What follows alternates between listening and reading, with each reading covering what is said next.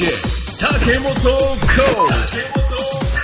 プレゼン竹本レディオ DJ 竹本コー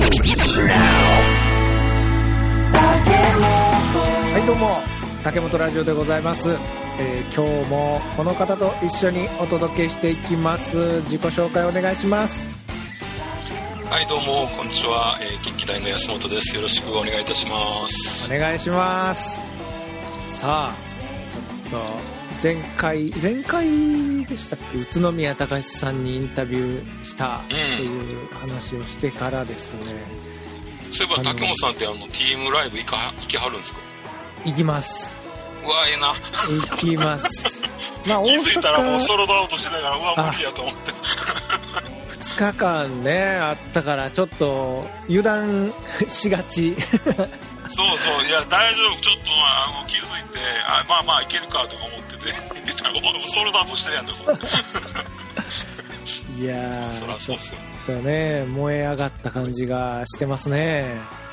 まあまた話聞かせてくださいよ、ライブの話とか。いやもうぜひ聞いてください。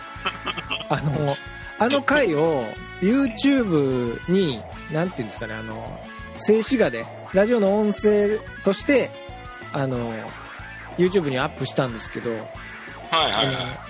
まあ、僕そんなに YouTube も頻繁にやってないんでたまにしかやらないんであんまりこうフォロワーが増えたりとかもう爆発的に数がすごい見られたってことはまあないんですけどそれでもやっぱ TM ネットワーク宇都宮隆さんにインタビューしたっていうこのキャッチーなタイトルで最近上げた中では一番回ってましたああ、そうなんですね。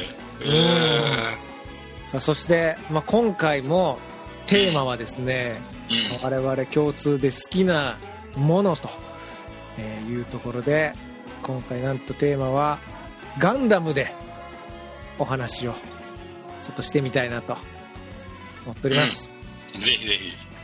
まあでも、まあ、ガンダムっつってもね今もう何ですかもうバリエーションもめちゃめちゃあるしどっから語ればいいのかなっていうところなんですけどそもそも安本先生のガンダムってどういうところから入られたんですか？えっ、とね、僕、だから、ファーストガンダムが、えっ、と、あれ、79年ですよね、確か。確かそれぐらいですねえっ、とリ、リアルタイムというか、その、あの、再放送の時には、すごい爆発的に、あの、うんヒットするんですけど、はい多分、それが多分、小学校の低学年の頃、2年、まあちょっと、2年か3年かちょっとわかんないですけど、多分それぐらい。で、でテレビ、そしてもうそこからもガンプラブームという、もあう、もうベタな、ベタというか、もうオーソドックスな、本当にそのド、ドハマりした世代の流れ通りですよ。ー結構当時もうガンプラとか作ってたんですか？いや、もちろんもちろん。あのーで、あの、並んだりとかですね、あのーうん。買いに行ったりとかしてましたよ。まあ、なかなかね、売って、当時も売ってな、今、今なんかまた全然売れて、あの、なくなってるらしいですけど、当時はもっとなかったんで。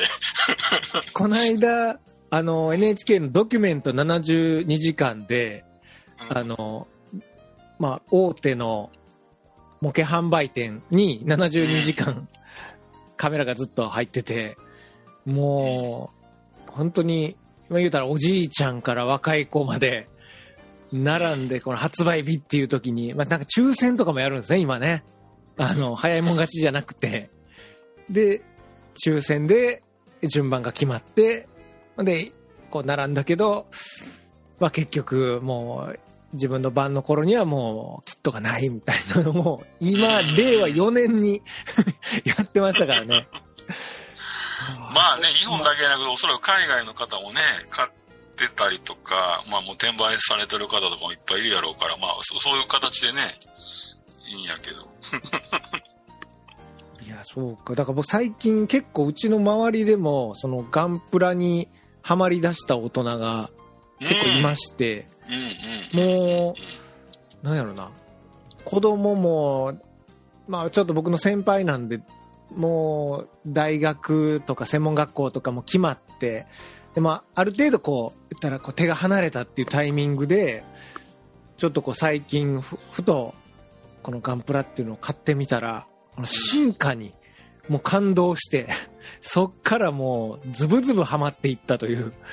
まあねそうそう、僕らの時のキットに比べたら、ものすごくね、形も良くなったし、でね。、種種類も増えましたよね、なんかね。そうですね。作りやすいものから作りにくい、まあ、つもうすごくね、あの、難しいものまでできたし、うん。当時はもう、100分の1とか、え、じゃあ45分の1、じゃあ60分の1か。100 144分の1、100分のえ1。100分の1、60分の1か。そうですね。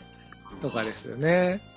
すごい、まあ昔のやつ、あの、よくね、モナカなんて言われてましたけど、中身がこう、ガランドでパコッと前と後ろだけこう組み合わせてできるみたいなね、ありましたけど、今はまあ本当よく考えられてますからね。いや、感動的でしたけど。でもこの、やっぱりこうガンダムブームを、まあ間違いなく支えてるのはもう、こう我々ぐらいのおじさん世代が支えていて、うんそして今もまだレジェンドが現役でそのアニメを作ってるというね。うんこれもだから今だからこそ、うんなんかこう感じられるものですよね。新しい監督が新しいこう、まあ、アレンジしたデザインで世界を作っていくというのと、まあ本当にまだオリジナルがちゃんとん今作ってらっしゃるという。朝で見に行きましたハサウェイ行きました。朝は去年でしたよね、確かあれ。去年かなハサウェイはやっぱり新しい、あの、まあ、あのストーリーはね、もちろんだいぶ前のストーリーだけど、うんうん。ハサウェイの映画自体はやっぱり新しい映画になってましたよね。そうですねそうだけどうん。で今回のドハンはもう、もう、もう50代とかわかんない40代以上の方を完全に 見据えたような。そうですね。ククルス・ドアンの島というね。えっ、と、だから、ファーストガンダムテレビ版の15話で、えー描かれた、まあ、30分で描かれたものを、かな、まあ、映画にまして、で、まあ、監督務めたのが安彦さんということで、えーまあ、ね、作画監督ですよ、ガンダムのう。ん。ねえ。その方が、まあ、満を持して、ファーストガンダムを、まあ、言っても、ね、漫画で、あの、オリジンとかね、うん。まあ、描かれてはいましたので、うん。でなんかこう、実好きではあるかなっていうところではあるんですけど、監督ですからね。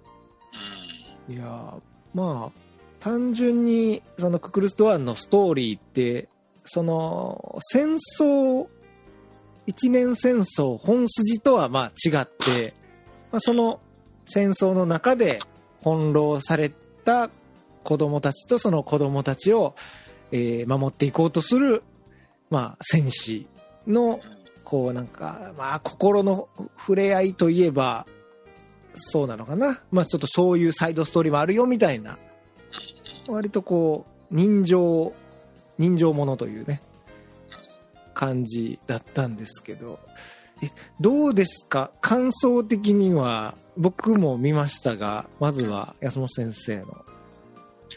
まあ、まず、あの、えっと、時系列的に言うと、あの、当時のファーストとは違う、ね、時系列になってて、うんあの、スレッカーさんが出てきたというところですよね。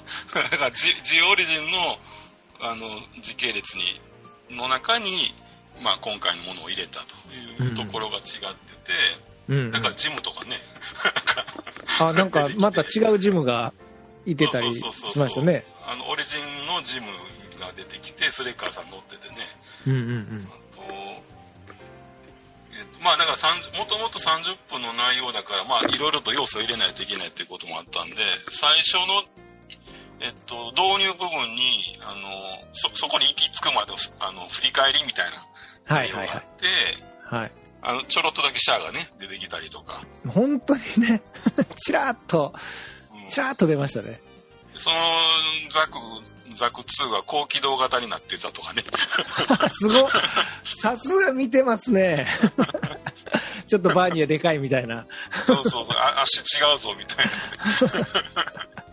だから、ね、あの、普通ファーストでは高機動型出てこないんだけど、うんうんうんあの、今回はその高機動型にね、シャアが乗ってたということで 出てきてたりとか。でまあ、その流れで地上戦のそのね、あの、クルストダウンにも高機動型ザクの地上専用の、あの、ものがね、出てきてて、スカート付きでしたね、あれはね。あと、ちょっと、まあ、早く動きそうな雰囲気のね、ある感じでね。ドム、ドムが生まれる前みたいな、多分そそんなこと想定して、あんな形にね、されたんやと思うけど。そうですね。だから、まあ、このストーリーも、まあ一応この頭の中で15話が元になってるとはいえ、こうだだいぶ変わってましたよね。まあバックグラウンドをだしっかりと描いたというか。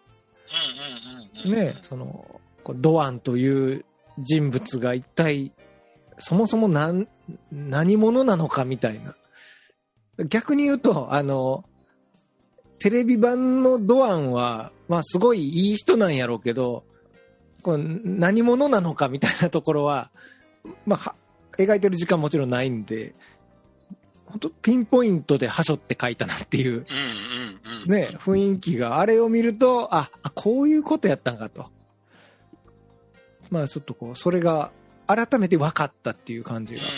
しましたね。まあ、ドアンが主人公みたいなね、やっぱりそういう風になってうるので、ん。ドアンがなぜあんな風になったのかっていうのが描かれてたのが良かったし、あとね、もともと15話って作画崩壊って言われてた。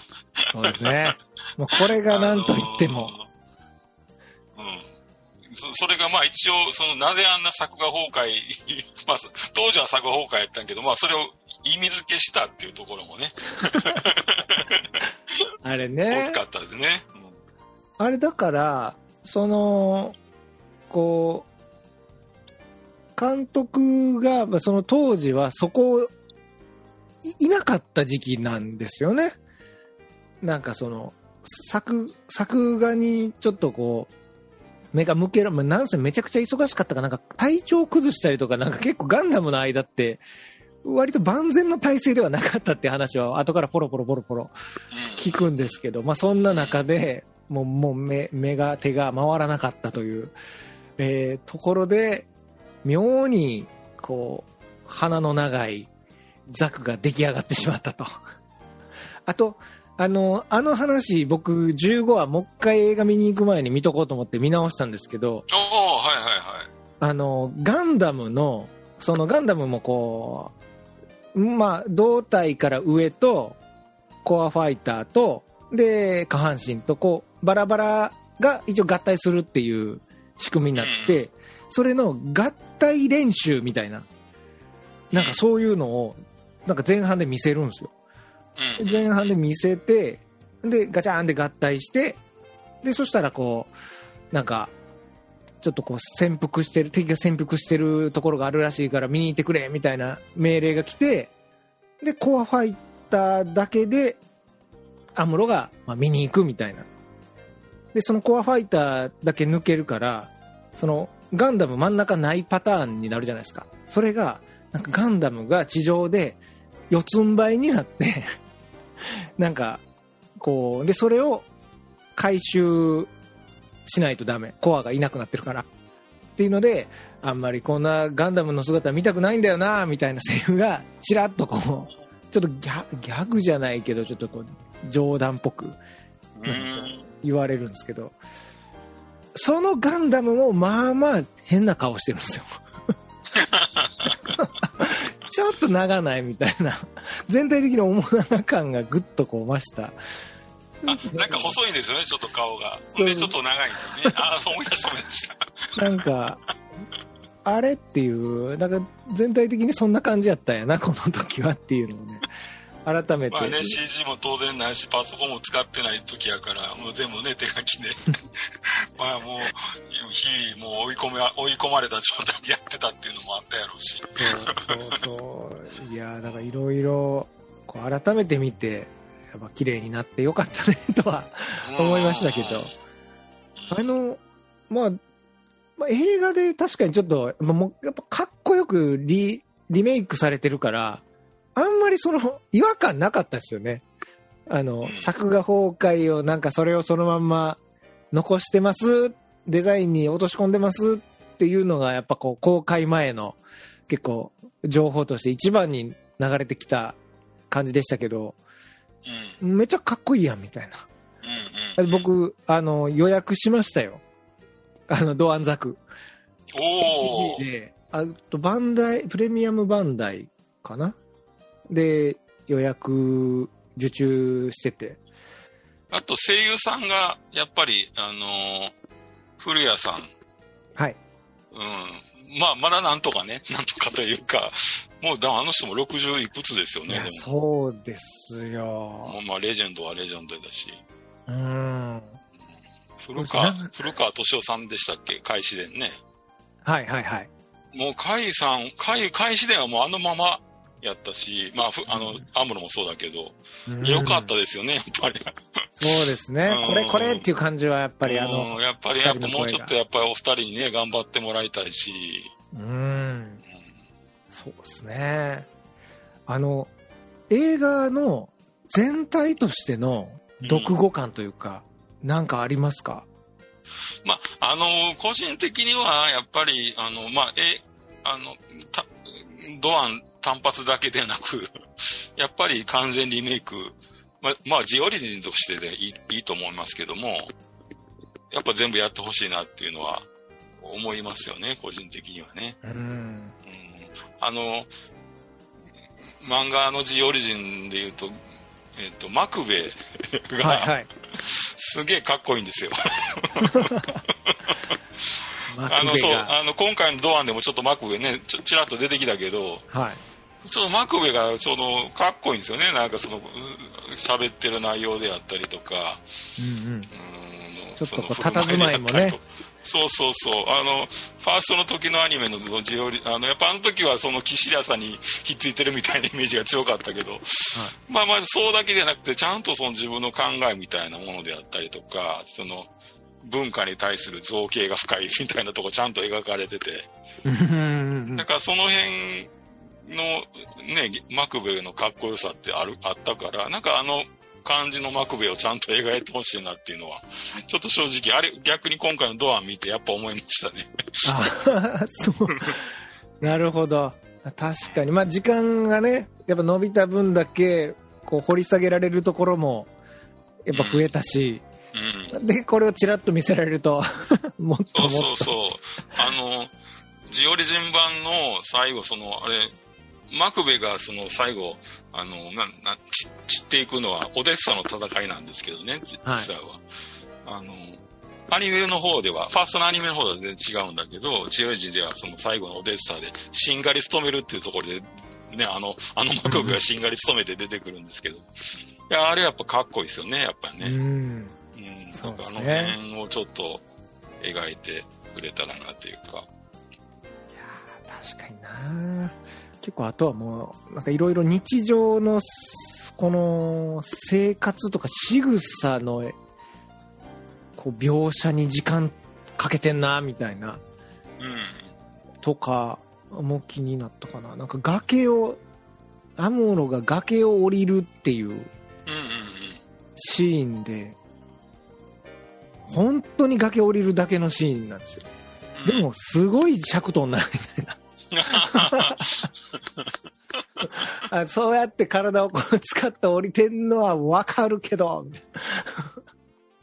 そこ使わんでもみたいなね。な そうそうとか、なんか、こうリズムが、あのー、漫漫画リズムというか、漫画のリズムやなっていう。だから漫画で興味なかったらみんな呼び飛ばしてよ、行くけど、じっくり読む人はじっくり読む。っていうのの、その、リズムがこう、漫画の、本当にコマを丁寧に書いていってるなっていう、な感じやなっていうのをちょっと感じましたね。今回のやつに関しては。うん。だストーリーっていうのとはちょっとまだ違う視点ですけどね、これはね。うん。いやそうか。これ、今、映画サイト映画 .com とかだと評価3.4ぐらいなんですよね。あ3.4って、まあ普通って感じですよね。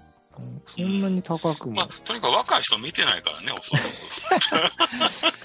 まあ、そうですね。うんもう完全にその対象をね、あのー40代ぐらい、40代以上の方を想定して作ってるっていうのもあるやろうし、そうね。その、なんかひ大ヒットっていうのを多分狙ってないですよね、だから。うんうんうん正直なとこね。うん。とにかくなんか新しい、まあ、ガンダムっていうのをまあとにかく作るっていうのがやっぱ目的で、うんうんやっぱそういう新作、ファーストに関わるようなものを生み出していくっていうところが多分目的で、なおかつその時の世代の人たちにきちんとアプローチをかけていくっていうか、多分全体的な映画というよりかはガンダムとしての全体なガンダムビジネスっていうんですかね、多分そ,、うそういうところを考えたえー公開やと思うんで、まあ別にその3.5でも4でも いいんじゃないですかね、だから。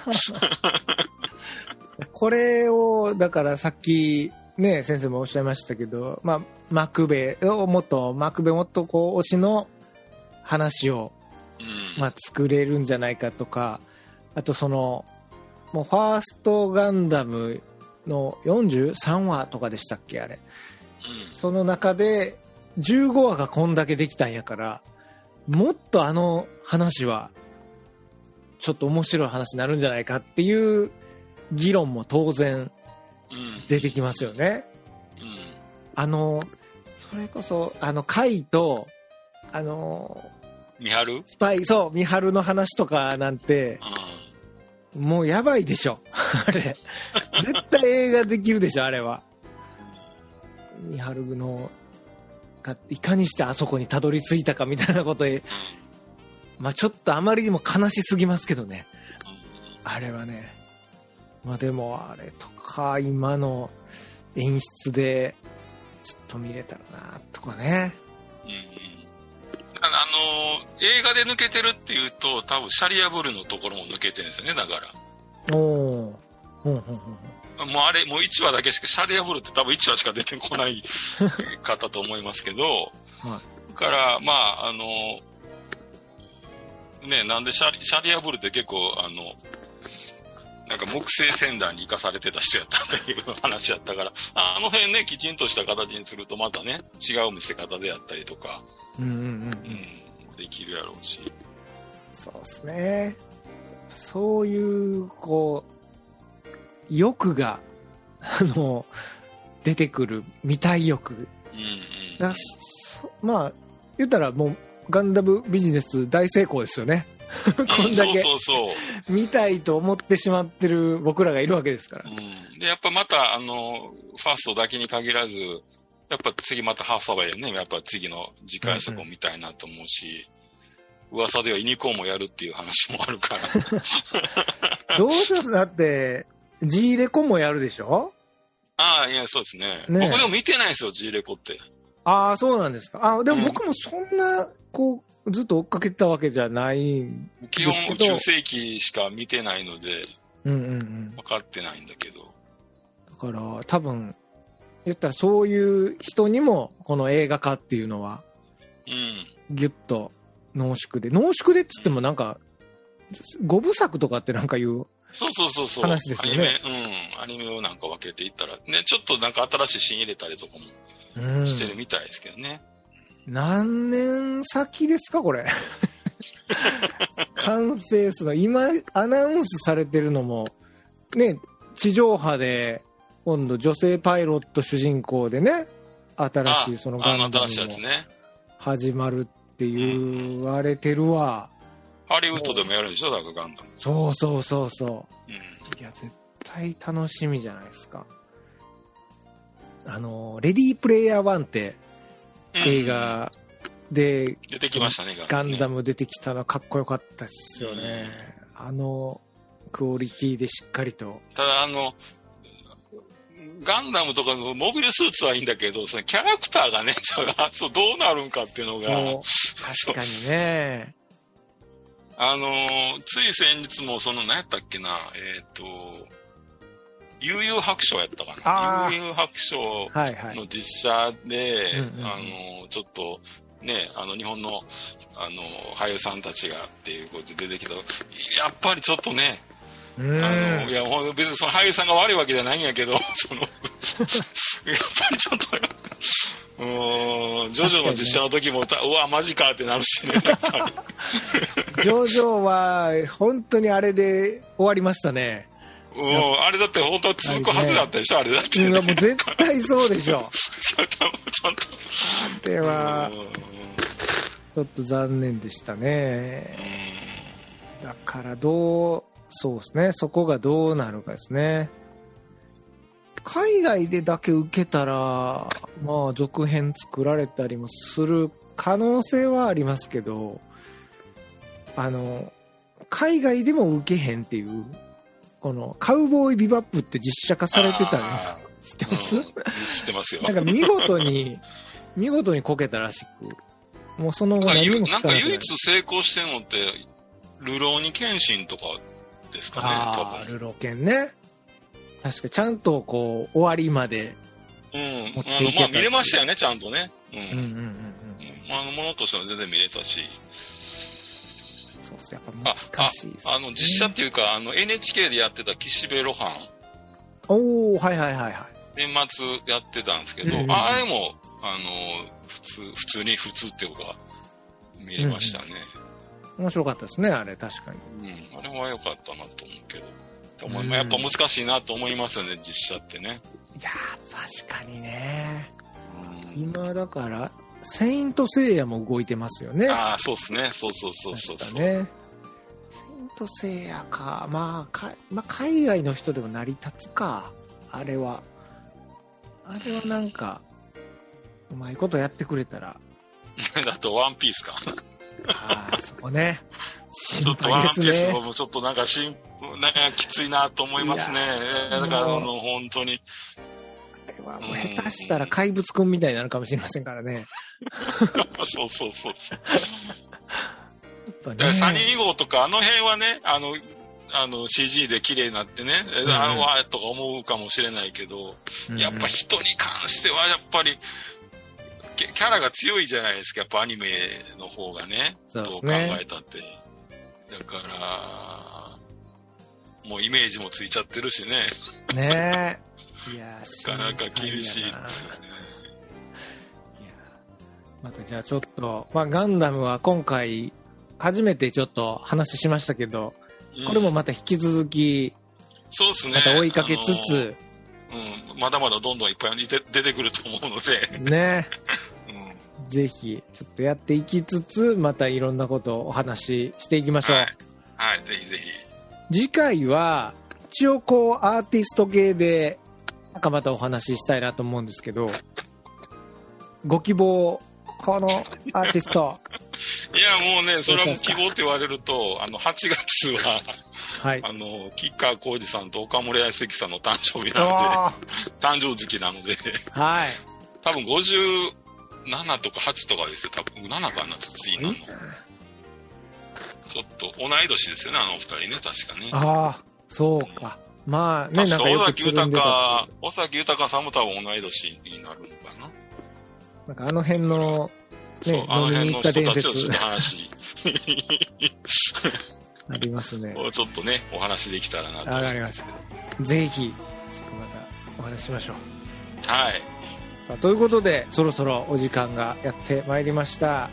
えーじゃあまた次回よろしくお願いします。お願いします。はい。挙動相手、ここまでは竹本浩二と、安本正義でした。ありがとうございましたあ。りがとうございました。